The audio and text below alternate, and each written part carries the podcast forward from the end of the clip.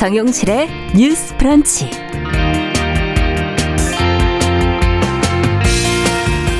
안녕하십니까 정용실입니다. 민주당 진성준 의원이 발의한 이른바 1가구 1주택 법안이 관심을 모으고 있습니다.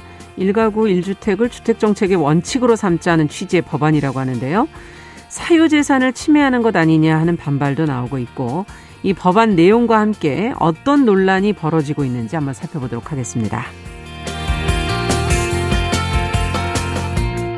2020년이 이제 열흘도 남지 않았죠. 올해 대중문화에서 의미 있었던 장면 또 주목할 만한 인물을 통해 한 해를 돌아보는 시간 오늘 마련을 해드리고요.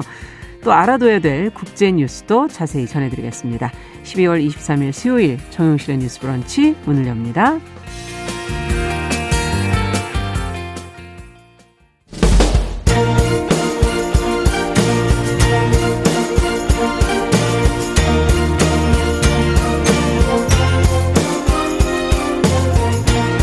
여성의 감수성으로 세상을 봅니다. KBS 일라디오 정용실의 뉴스 브런치. 여러분의 의견을 기다립니다. 문자는 9730으로 보내주세요. 짧은 문자 50원, 긴 문자 100원이 부과됩니다. KBS 모바일 콩, 유튜브를 통해서도 무료로 참여하실 수 있습니다.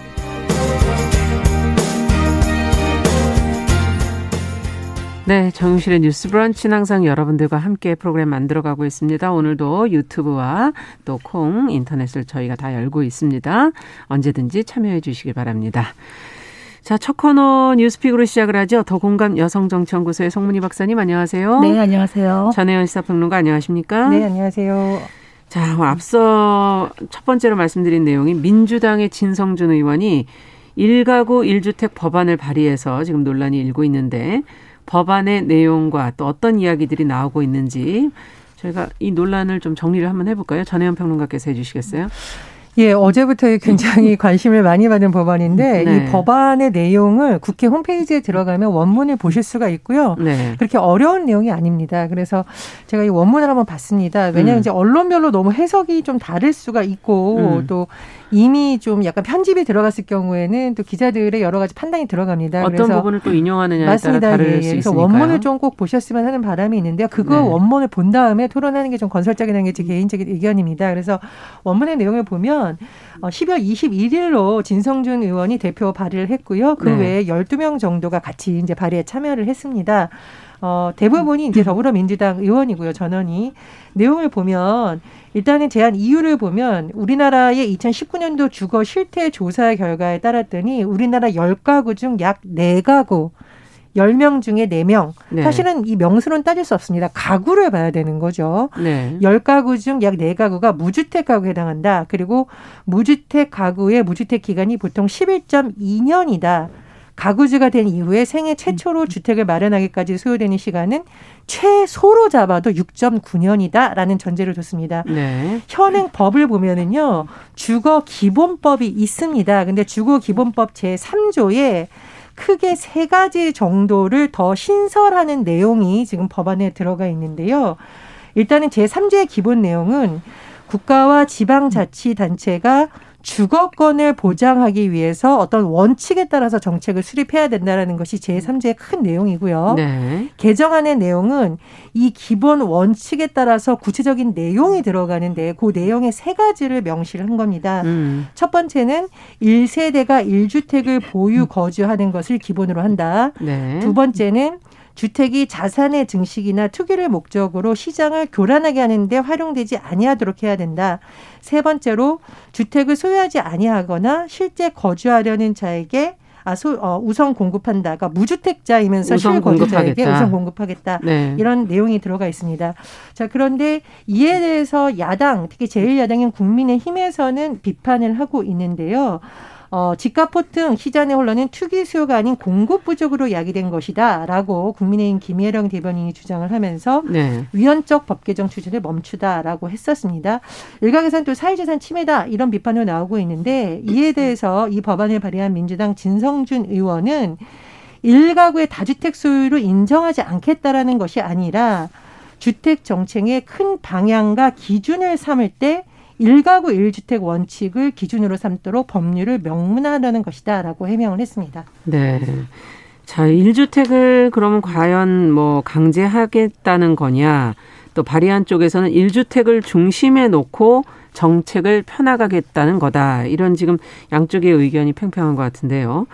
자, 이 법안의 내용과 이를 둘러싼 논란을 어떻게 들여다봐야 될지 두 분의 생각을 좀 듣고 싶습니다. 그 이 법에 대해서 얘기하면서 가장 먼저 드릴 말씀은 참 어이없는 법안 발의다. 1가구 1주택을 법으로 넣겠다는 이야기는 어떤 구상인가? 일테면은 지금 헌법 공부를 한번 해야 되겠습니다. 네. 헌법 23조를 보면 모든 국민의 재산권은 보장된다.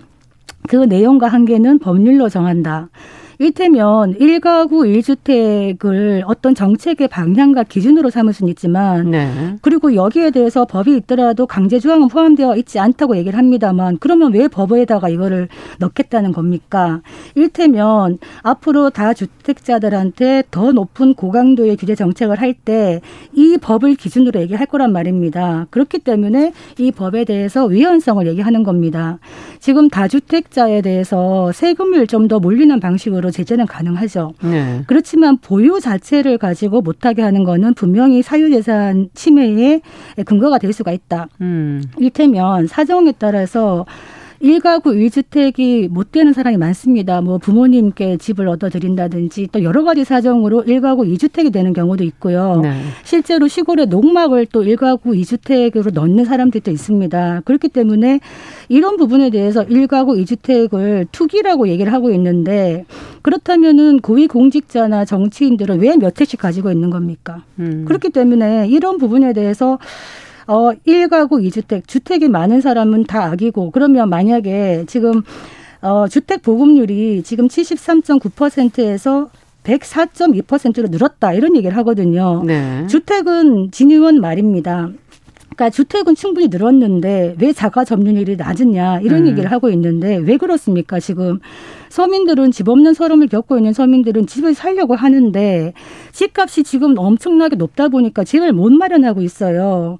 그리고 주택 보급은 많이 되고 있지만은 네. 살만한 살고 싶은 집이 많이 없는 거예요. 실제로 음. 외딴 곳에 지어 놓으면은 아무 의미가 없는 것이거든요. 네. 이런 부분을 들여다봐야 되지 국민에게 일가구 일주택을 얘기한다는 것이 저는 어떻게 이런 법안이 나올 수가 있는가에 대해서 좀 어이없는 법안이다 이런 음. 말씀드리겠습니다. 어떻게 보십니까? 박사님이 헌법 얘기를 하셨는데 네. 김종인 네. 비대위원장 지금 국민의힘 비대위원장이 주도해서 만든 87년 헌법을 얘기하지 않을 수가 없는데요. 당시 헌법 119조 2항에 이런 항이 들어가 있죠. 국가는 균형 있는 국민 경제의 성장 및 안정. 여기서 중요한 거 적정한 소득의 분배를 유지하고 자 적정한 소득의 분배가 유지되고 있다라고 하는데 동의하는 국민들이 있을까요? 월급 장애들이 3억 모으려면은요 평생 아마 생활비를 줄이고 줄이고 줄여서 그 소득을 만들어내지 못합니다. 저축을 아무리 한다라고 할 수가 없어요. 그러나 일부 다주택 소유자의 경우에는 집 한 채를 투기 수단으로 삼아서 팔면 3억, 4억 쉽게 가질 수 있습니다. 그래서 지금 자산이라는 것이 실제로 자산에 머무는 것이 아니라 투기의 수단이 되고 있다는 지적이 나오고 있습니다. 그래서 헌법 119조 2항에는 분명히 적정한 소득의 분배를 유지하고 시장의 지배와 경제력의 남용을 방지하고 경제 주체 간의 조화를 통한 경제 민주화를 위하여 규제와 조항을 할 수 있다라고 되어 있습니다. 그리고 이 조항을 제가 강조하는 이유 국민의힘의 김종인 비대위원장이 주도해서 87년 헌법 개정 당시에 참여를 했었고요. 지금 국민의힘의 비대위원장입니다. 이거 강조하고 싶고요. 두 번째로 박사님 말씀하신 내용 중에 틀린 게 있는데요. 1주택 1주거를 같이 못하게 한다는 법안이 아니라고 본인도 설명을 했고 이 법안에도 그런 내용은 나와 있지 않습니다. 그러니까 그것은 좀 과도한 해석이다. 이렇게 말씀을 드리고요. 세 번째로 살고 싶은 집이 없다라고 하셨는데 살고 싶은 집 많습니다. 그러나 소득으로 살 수가 없게 되어 있어요. 그 부분에 대해서 좀 말씀해 드립니다. 살고 싶은 집은 너무 비싼 게 문제죠. 그리고 살고 싶지 않은 집은 많이 공급하고 있다. 이런 부분이 문제고 지금 헌법 얘기를 하셨는데 적정한 소득 분배는 정말 중요한 부분이죠. 사실 경제 민주화 그래서 지금도 경제 민주화가 중요한 이유이고 문제는 뭐냐. 적정한 소득 분배를 가지고 일가구 일주택과 연결하는 거는 무리다. 사실상 지금 이 일가구 이주택을 얘기하지 않아도 다주택자들에 대한 규제가 많습니다. 지금 종부세도 마찬가지고요. 네. 이런 말하자면은 어떤 세금을 올릴 때는 또 얘기 안 할 수가 없네요. 조세의 종목과 세율은 국회에서 정해야 된다. 그런데 지금 실제로 어떻게 하고 있는가? 입법, 행정, 사법이 분리가 되어 있는데 예. 실제로는 정부가 세법의 어떤 개정, 즉 국회에서 하는 세법 개정의 절차 없이 가세 표준을 사실 이제 임의적으로 자의적으로 인상하면서 이 많은 부분들의 세금이 올라가고 있는데 이게 과연 조세 정의에 맞는 것이냐라는 질문이 있습니다. 네. 그렇기 때문에 종부세 얘기를 하면 많은 얘기를 해요. 종부세 내는 사람 국민의 몇 프로밖에 안 되는데 그거 뭐 중요하냐 이런 얘기를 하는데 종부세를 내는 사람들의 몫이 왜 중요하냐. 지금 세금의 과세 표준이나 이런 것들이 올라가면서 지난해보다 종부세를 내는 사람들이 너무나 많아졌다. 그런데 이 사람들을 입장에서는 내가 가만히 있었는데 집값이 그냥 올라간 거예요. 올라간 건데 많은 세금을 내야 되는 것이죠. 그렇기 때문에 종부세 부과 기준 자체를 좀 높여야 된다. 지금은 고가 주택이 9억으로 되어 있지만은 지금 현실에 비추어 봤을 때 부동산 집값 폭등을 봤을 때는 한 15억 이상은 되어야지 과세 표준의 종부세 고가 주택을 해야 되지 않느냐 이런 논의들을 하고 있는데 이런 것들에 대해서 어떤 구체적인 얘기를 하지 않고 일가구 일주택 물론 진 의원이 이런 얘기를 해요.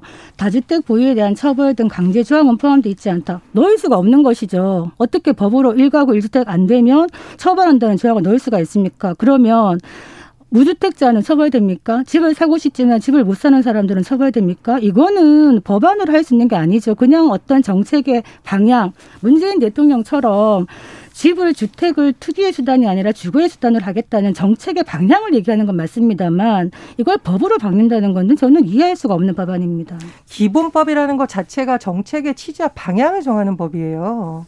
지금 이 법을 놓고 종부세까지 얘기하시는 건 너무 나간 해석이라고 생각이 들고요. 주거 기본법에 만들어진 이유는 주거권을 보장하기 위해서입니다. 근데 지금 우리나라 주거권이 보장되어 있습니까? 지금 정말 소득의 양극화가 심해지고 있고 양극화가 심해진다는 주 원인 중에 하나가 여러 가지 있는데 제가 최근에 미국에서 바이든 정부에서 부자 증세 얘기가 다시 나온다는 건데 그 이유가 코로나 19로 인해서 양극화가 너무 심해지고 그러다 보니까 조세 제도를 통해서 이 양극화를 해결하는 방안에 대해서 사회적으로 계속 논의가 되고 있다라는 거예요. 그래서 조세 정의 말씀을 하시는데 조세 정의를 말씀을 하시려면은 소득인 정말 적은 정도가 아니라 소득이 없는 사람들의 목소리도 같이 반영이 돼야 되는 것이지 내가 가만히 있는데 집값 올랐는데 세금 많이 나고 했다니 일부의 목소리를 반영하는 것이 국회 역할이 아니라고 생각을 하고요.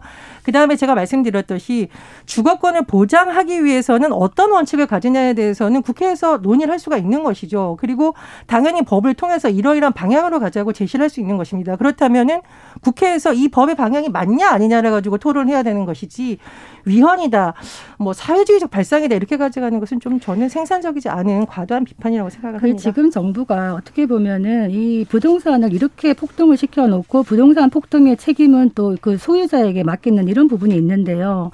집 없는 사람들이 집을 살 수 있게 하려면은 부동산 값을 폭등되지 않게 잘 잡아야 되겠죠. 지금 스물네 번이나 정책을 하면서도 계속 부동산이 폭등하고 있고 서민들이 내 집 마련을 하는 거는 너무나 먼 꿈인 것처럼 만들어지고 있는 이런 상황.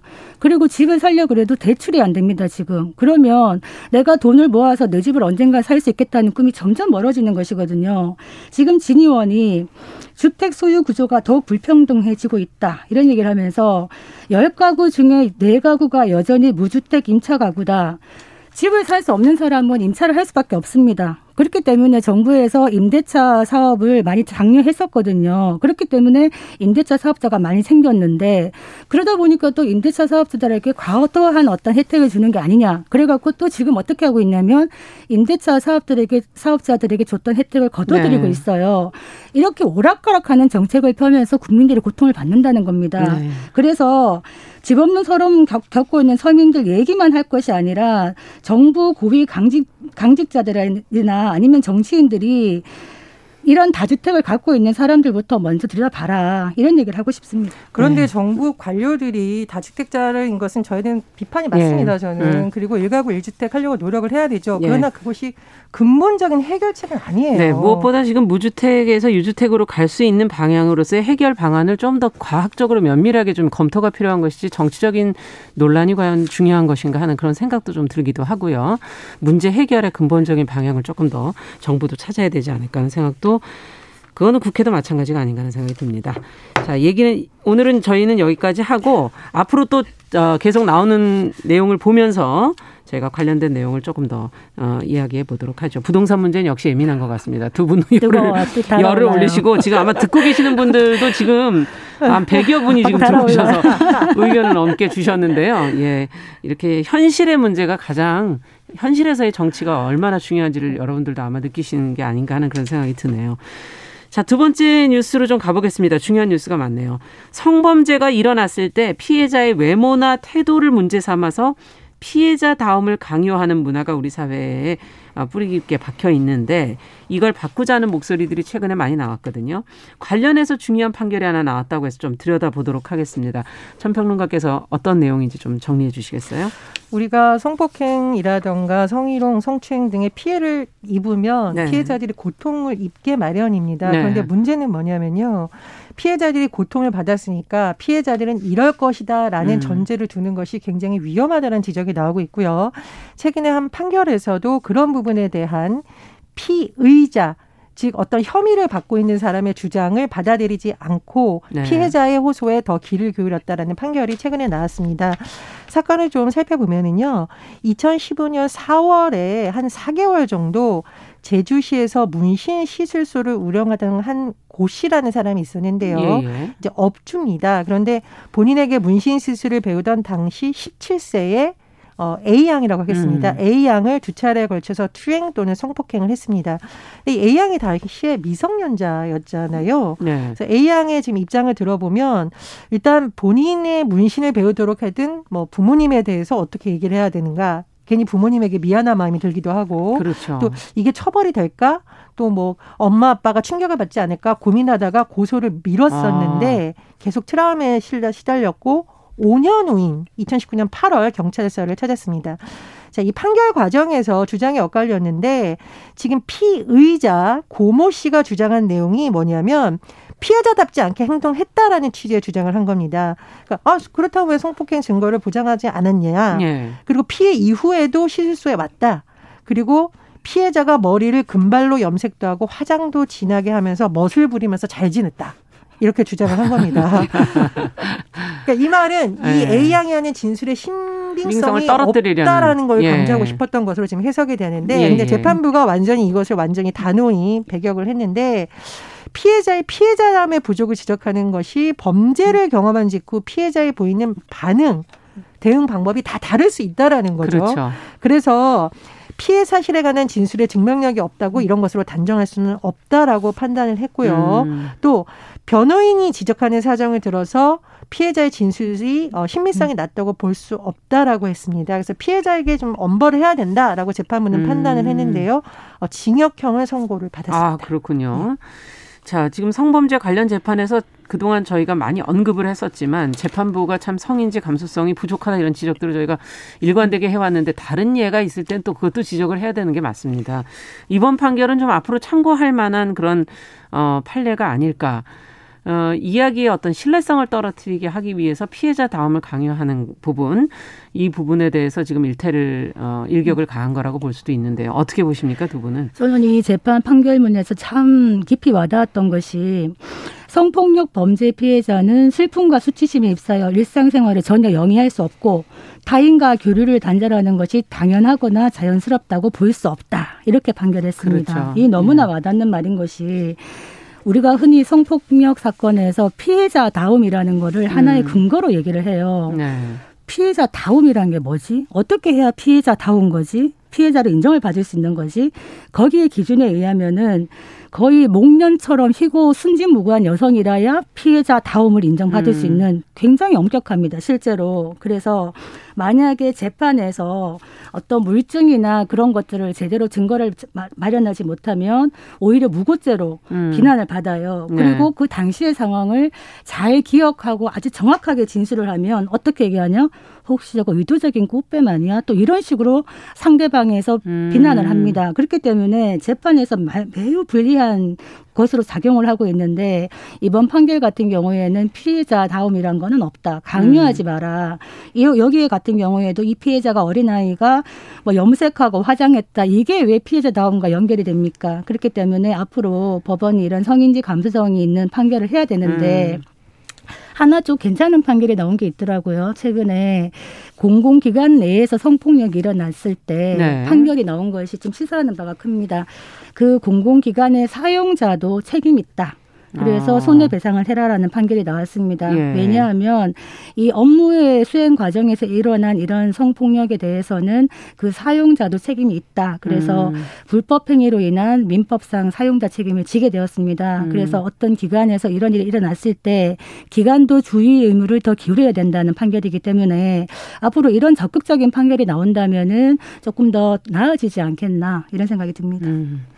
어떻게 보십니까? 음. 일단은 우리가 성추행을 비롯한 성범죄를 놓고 어떻게 규정을 하느냐도 굉장히 중요한 것 같습니다. 예전에 그런 논의가 나왔었는데요.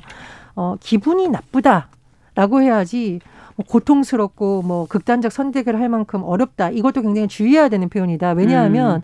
보통 이제 대다수 피해자들이 이제 여성인 경우가 많다 보니 이것이 여성을 대상으로 한 과거 조선 시대부터 내려오던 정조의 개념을 자꾸 도입하는 거 아니냐. 그래서 음. 너가 엄청난 피해를 입었다고 사회에서 강요하는 것도 맞지 않다라는 거죠. 네. 너는 부당한 피해를 입었다라고 하는 것이 그렇죠. 맞고요. 이것은 분명히 너의 잘못이 아니라 가해자가 잘못한 것이다라는 것을 명확하게 해줄 필요가 있다라고 생각을 합니다. 그래서 이 피해자 다음이라는 개념도 우리가 좀 깊이 들여다 봐야 되는데요. 최근에 또 다른 판결이 나온 것을 좀 살펴봤습니다. 이 편의점 업주를 강제 추행한 혐의로 편의점 본사 직원이 재판에 넘겨졌는데요. 음. 이 대법원까지 판결이 넘어갔습니다. 근데 어 1심은 유죄였고 항소심은 무죄 가 선고가 됐었는데 네. 이제 그 추행을 한 혐의의 사람이 주장한 점이 뭐냐? 신체 접촉이 일어났을 때 추가 접촉이 가능한 범위에서 피했기만 했다. 장난을 치는 모습으로 보였다라고 주장을 했다는 거예요. 어. 대법원에서는 범행을 당한 뒤 피해자로 보이지 않는 반응을 보였다고 해서 피해자의 말을 무조건 부신할 수는 없다. 이건 역시 음. 피해자 다음을 강요해서는 안 된다는 취지의 판결로 읽히고 있습니다. 음. 그래서 이제 당시 변호인이 한 말이 굉장히 좀 마음에 와닿는데 왜 피고인에 대한 재판이 하라는 것이 아니라 피해자에 대한 재판을 하려고 아, 저도 하냐. 지금 그 부분이 가장 음. 중요하다고 생각했어요. 그렇습니다. 예. 예. 이 부분이 좀 많이 시사점을 던지는 것 같기 때문에 앞으로 우리가 이런 사건을 바라보는 관점이나 피해자를 보는 관점에 있어서도 많은 성찰이 필요하다고 봅니다. 네. 어떤 사람이 과연 증명해야 되고 그것을 우리가 들여다봐야 될 것이냐. 우리가 지금 피해자는 피해를 입었다고 하는 사람인데 피의자의 문제에 더 집중하지 않고 그 어떤 어, 포커스가 다른 곳으로 간 게 아닌가 하는 그런 생각도 들고요. 피해자를 먼저 예. 비난하죠. 당신이 뭔가 잘못한 거 아니냐라는 예. 식으로 가고 피해자도 자기도 모르게 자책하게 되고 이런 구 조는 바뀌어야 된다. 사실은 네. 가해자 중심으로 가야 되는 거죠. 최근에 어떤 판결을 보니까 예. 성폭력범이 변명을 했는데 어떻게 했냐. 음. 목소리가 야해서 했다. 그럼 피해자의 목소리가 야하기 때문에 피해자의 잘못이라는 거거든요. 네. 그런 어이없는 주장도 있더라고요. 그래서 네. 그게 어떻게 받아들여졌는지는 살펴봐야 되겠습니다. 네. 자, 오늘은 여기까지 하도록 하죠. 예. 뉴스픽. 지금 타이거 스톤즈님께서 이렇게 적어주셨어요. 첫 번째 저희 아이템 할 때 두 분 토론이 멋지다고. 팩트 위주로 주장을 하면서도 절대 선을 넘지 않는 모습. 정치인들이 좀 배웠으면 좋겠다. 이렇게 적어주셨습니다. 예, 이렇게 좀 모범 사례가 있으니까요. 좀 따라해 주시면 좋겠네요. 자, 오늘 뉴스픽은 여기까지 듣겠습니다. 전예현 평론가, 더공감 여성정치연구소 송문희 박사 두 분 수고하셨습니다. 감사합니다. 감사합니다. 정윤실의 뉴스 브런치 듣고 계신 지금 시각 10시 29분이고요. 라디오 정보센터 뉴스 듣고 오겠습니다. 국내 코로나19 신규 확진자는 1,092명으로 사흘 만에 다시 1,000명대로 나타났습니다. 국내 발생 1,060명 가운데 서울이 373명, 경기가 299명으로 뒤를 이었습니다. 정세균 국무총리는 다가오는 연휴 기간에 방역의 허리띠를 바짝 조여 확실하게 승기를 잡아야 하겠다고 밝혔습니다. 정부가 고병원성 조류 인플루엔자 AI 확산을 막기 위해 최근 고병원성 AI가 발생하고 의심 신고가 접수된 경기와 충청, 세종 일대에 일시 이동 중지 명령을 내렸습니다. 변창흠 국토교통부 장관 후보자 인사청문회가 오늘 진행됩니다. 오늘 인사청문회에서는 구의역 김군 사고와 공공임대주택 관련 막말 논란 등이 도마 위에 오를 것으로 보입니다. 공수처장 후보 추가 추천이 오늘 마감되는 가운데 야당 측에서는 공수처장 후보 추가 추천이 이루어지지 않을 것으로 보입니다. 지방자치단체 공무원들이 코로나19 확산 위험이 큰 업소들을 단속할 때 목적과 신분을 밝히지 않는 것은 헌법상 적법 절차 원칙을 위반한 행위라는 국가인권위원회의 판단이 나왔습니다. 미국 제약사 화이자와 모더나, 독일의 바이오엔테크, 그리고 영국의 아스트라제네카가 영국발 변이 바이러스에 대해 백신 효능을 검증하는 테스트에 각각 착수했습니다. 연말 연시를 앞두고 카드 또는 연하장으로 위장하거나 연말정산 변경 안내 등의 제목을 달아 공공기관을 사칭한 랜섬웨어 주의보가 내려졌습니다. 지금까지 라디오 정보센터 조진주였습니다.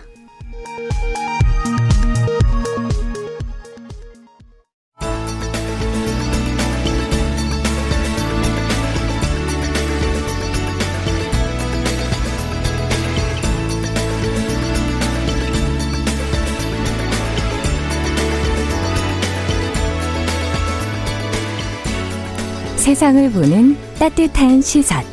KBS 일라디오 정용실의 뉴스 브런치. 매일 아침 10시 5분 여러분과 함께합니다. 네, 정용실의 뉴스 브런치 듣고 계신 지금 시각 10시 32분 향해 가고 있습니다. 수요일에는 또 여러분들 기다리시는 국제 뉴스 시간이죠. 조현주 외신캐스터 잘해 주셨어요. 어서 오세요. 네, 안녕하세요. 아유, 코로나가 우리도 지금 뭐 심각하지만 네. 뭐 세계적으로 지금 다 어떻게 보면 힘든 그렇죠. 상황입니다. 3차 유행이 사실 뭐 기정사실의 그런 것 같아요. 네, 예. 근데 미국에서 지금 이제 뭐 코로나19 백신 접종을 하고 있어서 저희도 네. 이제 관련 뉴스들을 계속 챙겨보게 네, 되거든요. 네, 어떻게 돼가고 있나. 음. 근데 지금 조 바이든 미국 대통령 당선인에 이어서 네. 지금 앤서니 파우치 그동안 뭐 보도에도 워낙 많이 나와서요. 네, 미국 맞아요. 알레르기 전염병 연구소 소장도 백신을 접종했다는 게 보도가 됐더라고요. 네. 그 조 바이든 당선인도 고령이고요. 네. 파우치 소장도 역시 고령입니다. 예. 어, 바이든 당선인이 78세 그리고 앤서니 파우치 미국 알레르기 전염병 연구소장이 음. 79세 이렇게 되기 때문에 그 우선순위를 보더라도 접종 대상이 그러네요. 되거든요. 그래서 음. 21일 날 조 바이든 대통령 당선인이 어, 파이자와 바이온테크가 개발한 그 백신 부인과 함께 맞았고요. 네. 그리고 현지 시각 22일 날 앤서니 파우치 소장도 어 그 알렉스 에이자 미 보건복지부 장관 포함해서 예. 이 모더나가 개발한 백신을 아, 맞았습니다. 네. 아 그리고 이제 파우치 소장은 그 국립 보건원에서 공개적으로 백신 맞았고요. 아. 바이든 당선인도 마찬가지로 언론들이 다 보는 가운데 공개적으로 주사를 맞았습니다. 예. 이 파우치 소장은 백신의 안전성과 효능을 매우 자신한다 이렇게 말하면서 음. 이 코로나의 전 세계적인 대유행을 끝내고 미국이 어떤 보호막을 칠 수 있도록 사람들이 음. 기회가 된다면은 백신 접종을 해달라 이렇게 부탁을 했습니다. 네. 어, 지금 미국은 모더나 백신을 전 세계 처음으로 승인했고요. 앞서서 화이자와 바이온테크가 개발한 백신도 역시 그 전에 예, 승인했고요. 그렇죠. 이런 가운데 뭐 조지 W 부시, 빌 클린턴 대통령 이렇게 미국의 전직 대통령들도 아. 백신을 공개적으로 맞겠다라고 말하면서 이럴 때 좀 앞서 나가주는 게 참 정말 네. 바람직하죠. 네 맞습니다. 예. 사실 미국 국민들도 한 절반 정도는 여론조사에서 아, 난 그래도 아직은 좀 맞기가 싫어라고 약간 불신감을 나타낸 사람들인데요. 그래서 예.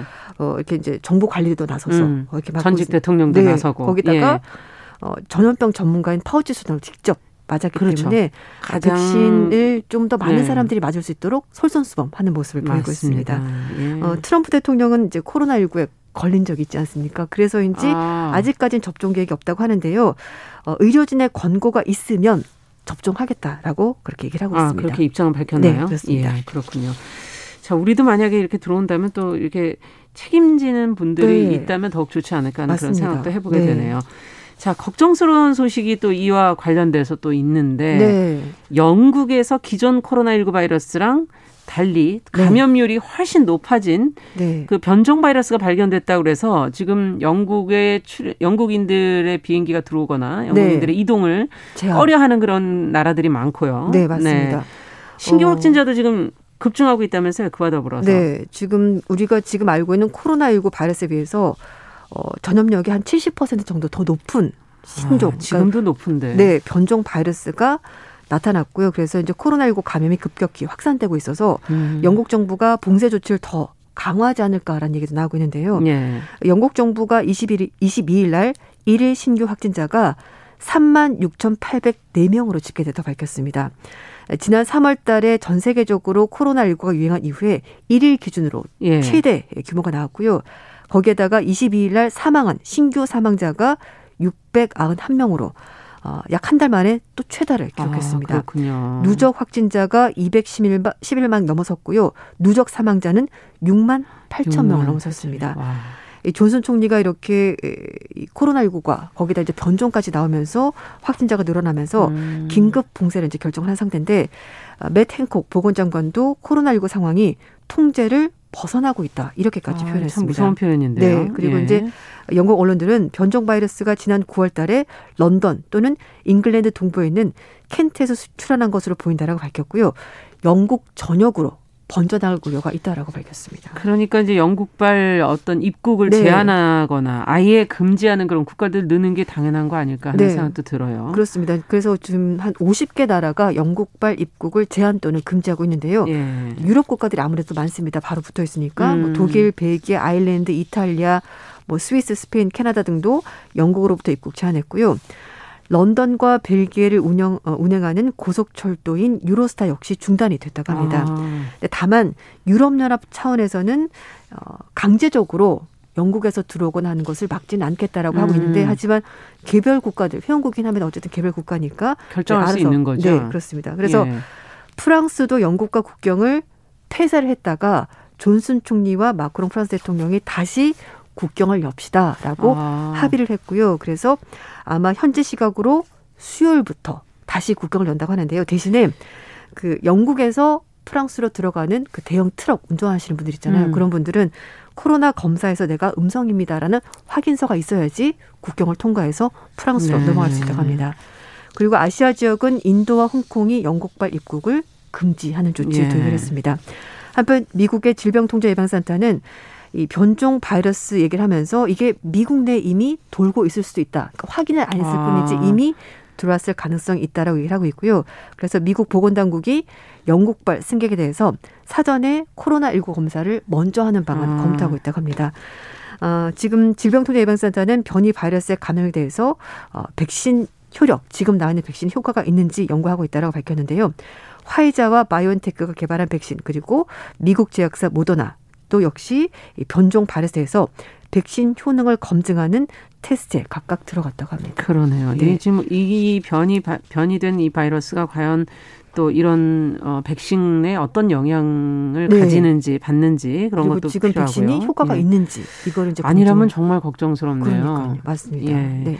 한편 또 일본 정부는 항바이러스제인 아비간을 이 코로나19 치료제 사용 승인을 보류했다 그러는데 네. 이건 또 어떻게 된 겁니까? 어, 지금 음, 몇몇 나라에서는 이 아비간 같은 경우에 이제 사용을 하고 있는 나라가 있긴 한데요. 네. 하지만 일본 정부 측에서는 이게 이제 후지 필름의 자회사인 도야마 화학이 만든 신종플루 어, 치료제인데 이게 신종플루 네, 원래는 그랬었는데 예. 이번 주 코로나 바이러스가 유행을 하면서 어, 치료제로 어, 예. 어, 좀 검사를 해봤는데요. 하지만 임상 시험 결과만으로는 이 아비간이 코로나19 치료 효과가 있는지 명확하게 판단하기가 좀 힘들다라고 음. 밝혔습니다. 어, 일본 정부는 올 3월 달에 코로나19 발원지로 알려진 중국에서 아비간을 투여한 코로나19 환자가 폐렴 증상이 개선됐다는 소식이 전해지면서 이걸 대내외적으로 선전했고요. 네. 일본 내 관련 임상 시험을 확대하는 등 아비간을 코로나19 치료제로 정식 승인하기 위해서 어, 속도를 냈었는데 네네.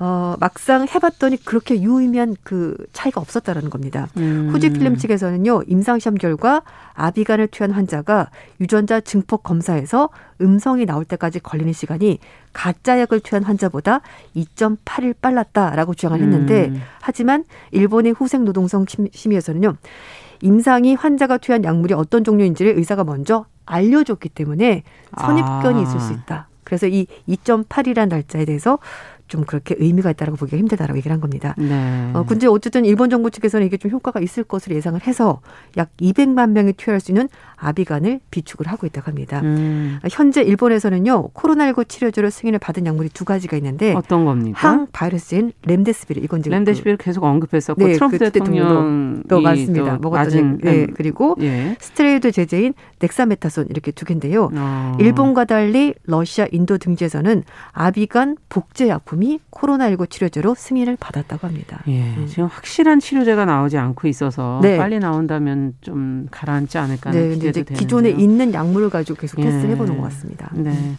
좋은 소식이 또 있다면 또 빨리빨리 전해주시고요. 네. 자, 다, 다른 소식도 좀 살펴보죠.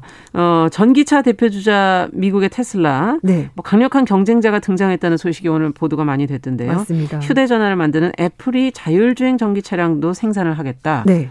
어떻게 된 겁니까? 어, 애플이 오는 2024년을 목표로 해서 차세대 전기차 배터리를 탑재한 소비자를 직접 타는 자율주행 차량을 생산한다라고 로이터 음. 보도했습니다. 뭐 그동안에 애플이 자율주행 차량을 준비하고 있다는 관측이 여러 차례 있었는데요. 네. 구체적인 시점, 그러니까 2024년 이렇게 날짜가 나온 건 이번이 처음입니다. 그렇군요. 네, 오랜 동안 굉장히 공을 들여왔다고 합니다. 어. 애플이 2014년부터 코드명 프로젝트 타이탄을 불리는 애플의 자율주행차 사업부를 신설했고요. 2017년에 미국 캘리포니아주 교통당국으로부터 자율주행차 기술을 시험하기 위해서 공용도로 주행을 허가를 받은 상황이라고 준비하고 합니다. 있었군요. 네. 네. 5년에 걸쳐서 계속 프로젝트가 진행됐는데 뭐 관련자들이 또 해고되고 뭐 여러 가지 좀 우여곡절이 많아서 아 진짜 되겠나라고 음. 싶었는데요.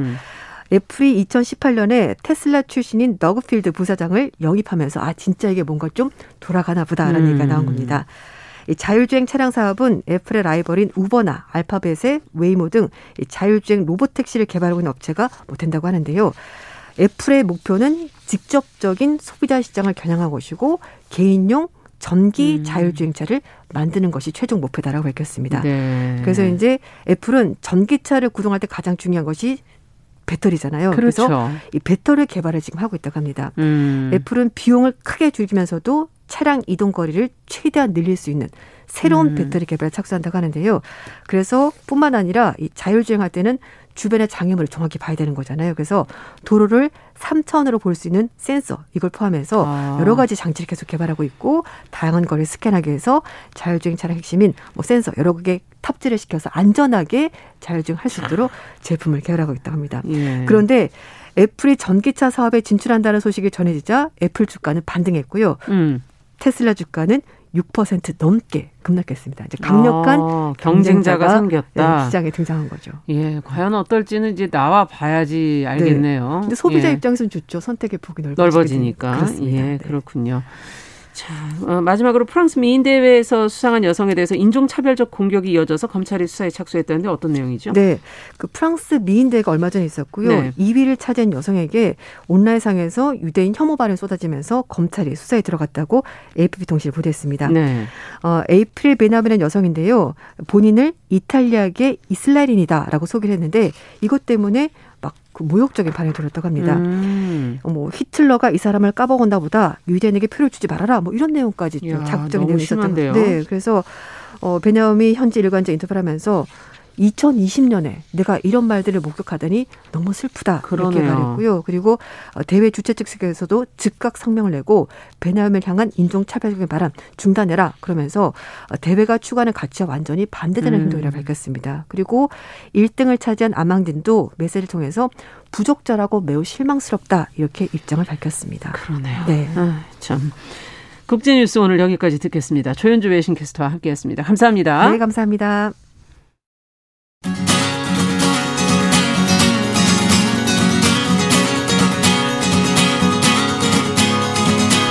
가면 길이 됩니다. 여러분과 함께하는 정용실의 뉴스 프런치.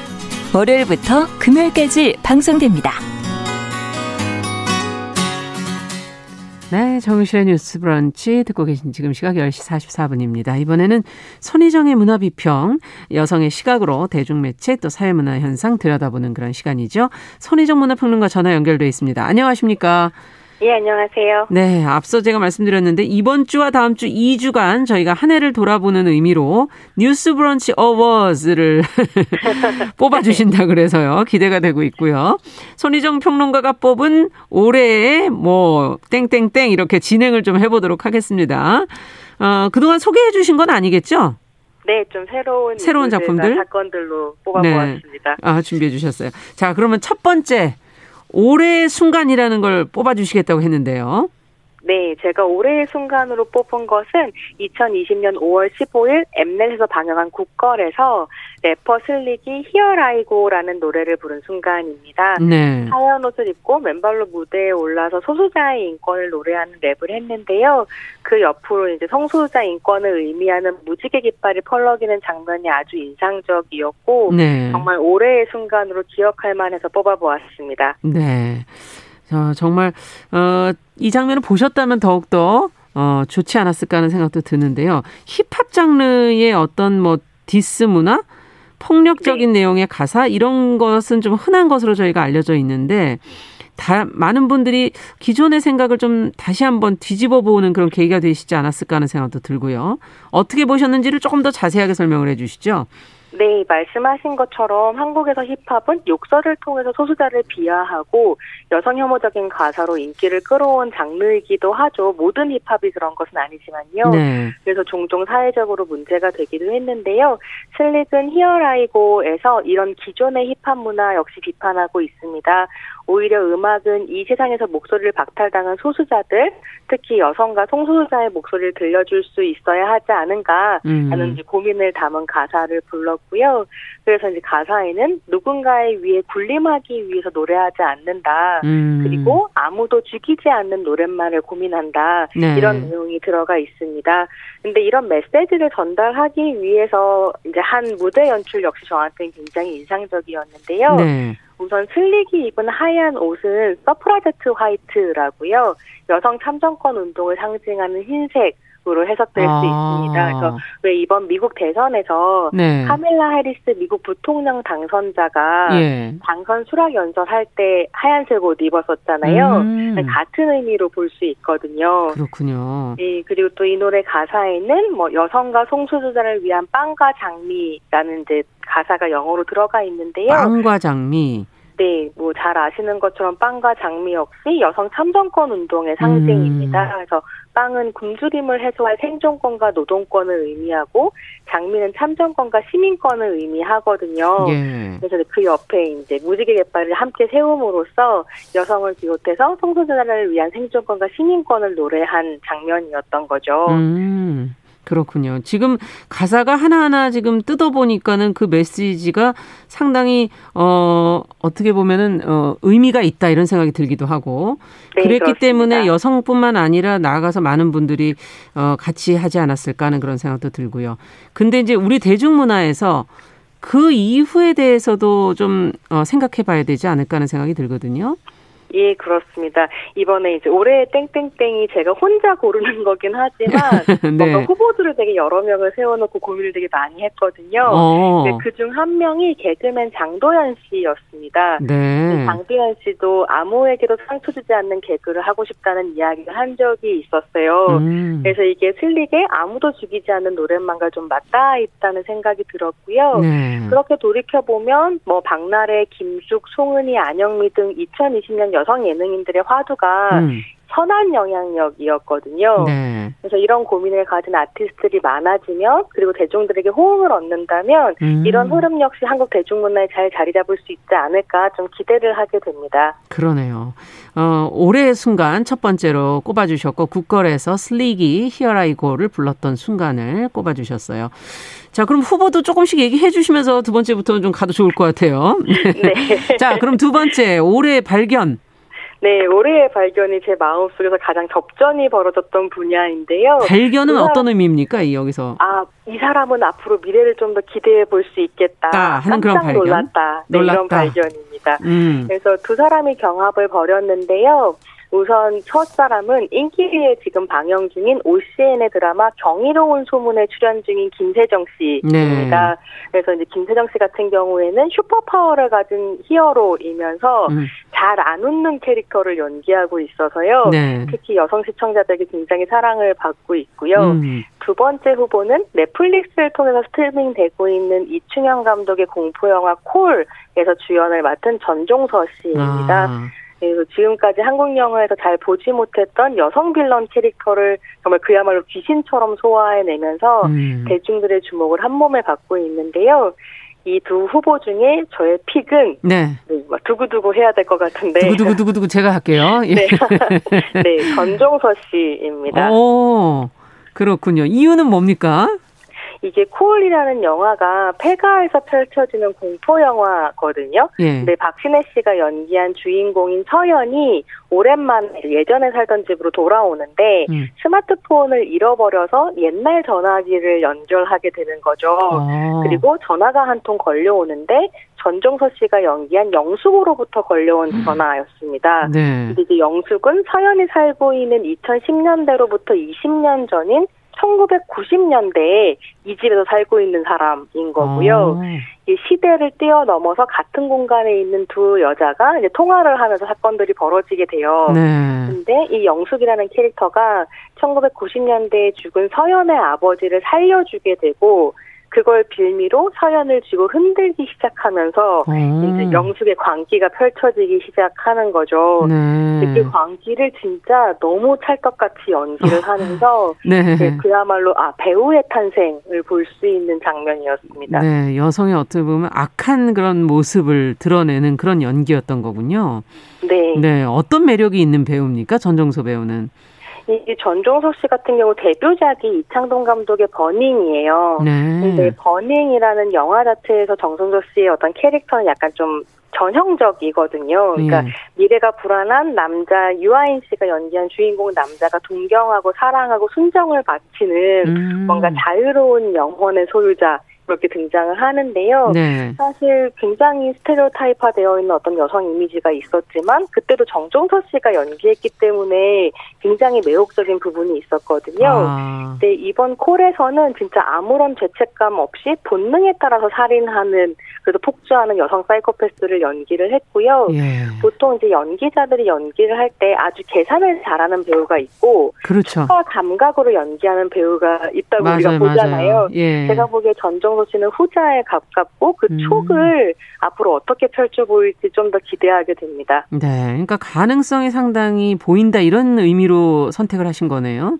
네, 그래서 전종서 씨가 있는 한국 영화는 어떤 얼굴을 하게 될까가 너무 궁금해지더라고요. 네, 아 저도 앞으로 좀 잘 챙겨보도록 하겠습니다. 네. 자, 그러면 어 올해 인물을 이제 또 찾아 어, 차례대로 얘기를 해봐야 될 순서인데.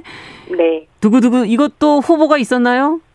어, 네, 사실은 있었는데요. 예. 하유리 씨와 이분을 놓고 제가 고민을 좀 했는데, 네, 네 결국 저, 제가 선택한 올해의 인물은 제가 정말 조용, 좋아하고 또 음. 존경하는 예능인 박미선 씨입니다. 아, 그렇군요. 네, 그래서 1988년에 데뷔한 이래로 첫 아이를 낳고 한 달, 둘째 아이를 낳고 한 달 외에는 음. 한 번도 안 쉬고 달려오셨다라고 하시는데요. 맞아요. 네, 박미선 씨가 올해 이제 유튜브 시대에 발맞춰서 미선 임파서블과 나는 박미선 두 개의 유튜브 채널을 열었고요. 예, 예. 어, 미션 임파서블이 약간 본격적인 1인 예능으로 박미선 씨가 다양한 미션을 수행하면서 즐거움을 주는 채널인데요. 음. 현재 구독자가 28만 5천 명 정도 달하는 인기 채널이죠. 그러네요. 네.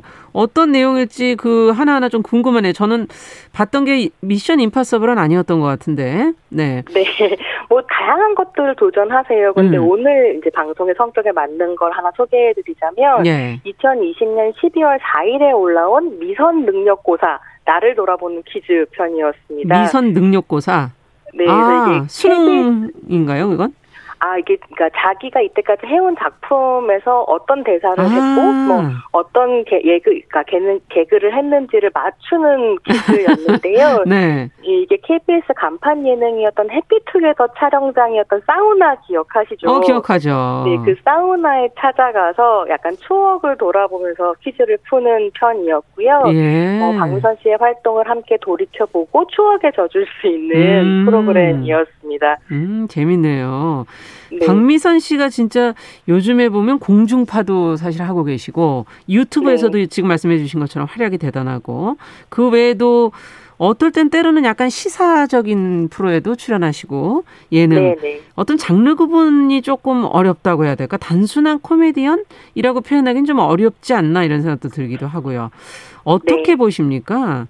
사실은 이게 이제 해피투게더에서 방문 합산한 게 15년 때였고 음. 그 개편이 좀 말이 많았었거든요. 그 네. 유재석, 박명수는 그대로 가면서 음. 박미선, 김신영만 하차하고 그 자리에 전현무 씨가 합류했었던 거죠. 그러네요. 이제 그 시기가 정말로 예능이 남성 중심적으로 바뀌던 때여서 이런저런 비판이 많았는데 그렇게 되면서 사실 박미선 씨 역시 다른 활로들을 좀 찾으셨던 것 같아요. 음. 그래서 2017년에 까칠남녀라든지 뭐 그렇죠. 2019년에 거리의 만찬. 음. 근데 제가 주목하고 싶은 건 이런 프로그램들이 어떻게 보면 공중파에서 몫이 없었던 사람들에게 몫을 돌려주는 프로그램이었고 음. 이 프로그램을 너무 무겁지 않게 끌어가는 진행자로서의 박미선의 재능이라고 하는 건 음. 정말 독보적인 입지를 가지고 있다고 생각합니다. 네. 그래서 또 미래가 더 기대가 되는 올해의 인물이었습니다. 네. 아, 다음 시간도 기대가 되는데요. 어떤 얘기들이 또 나오게 될지 기대하겠습니다. 감사합니다. 네, 손희정의 문화비평 2020년 대중문학에 어, 주목할 만한 새롭게 발견한 인물들을 꼽아봤습니다. 자, 정용실의 뉴스 브런치 수요일 순서도 같이 여기서 인사드리겠습니다. 저는 내일 오전 10시 5분에 다시 찾아뵙겠습니다. 감사합니다.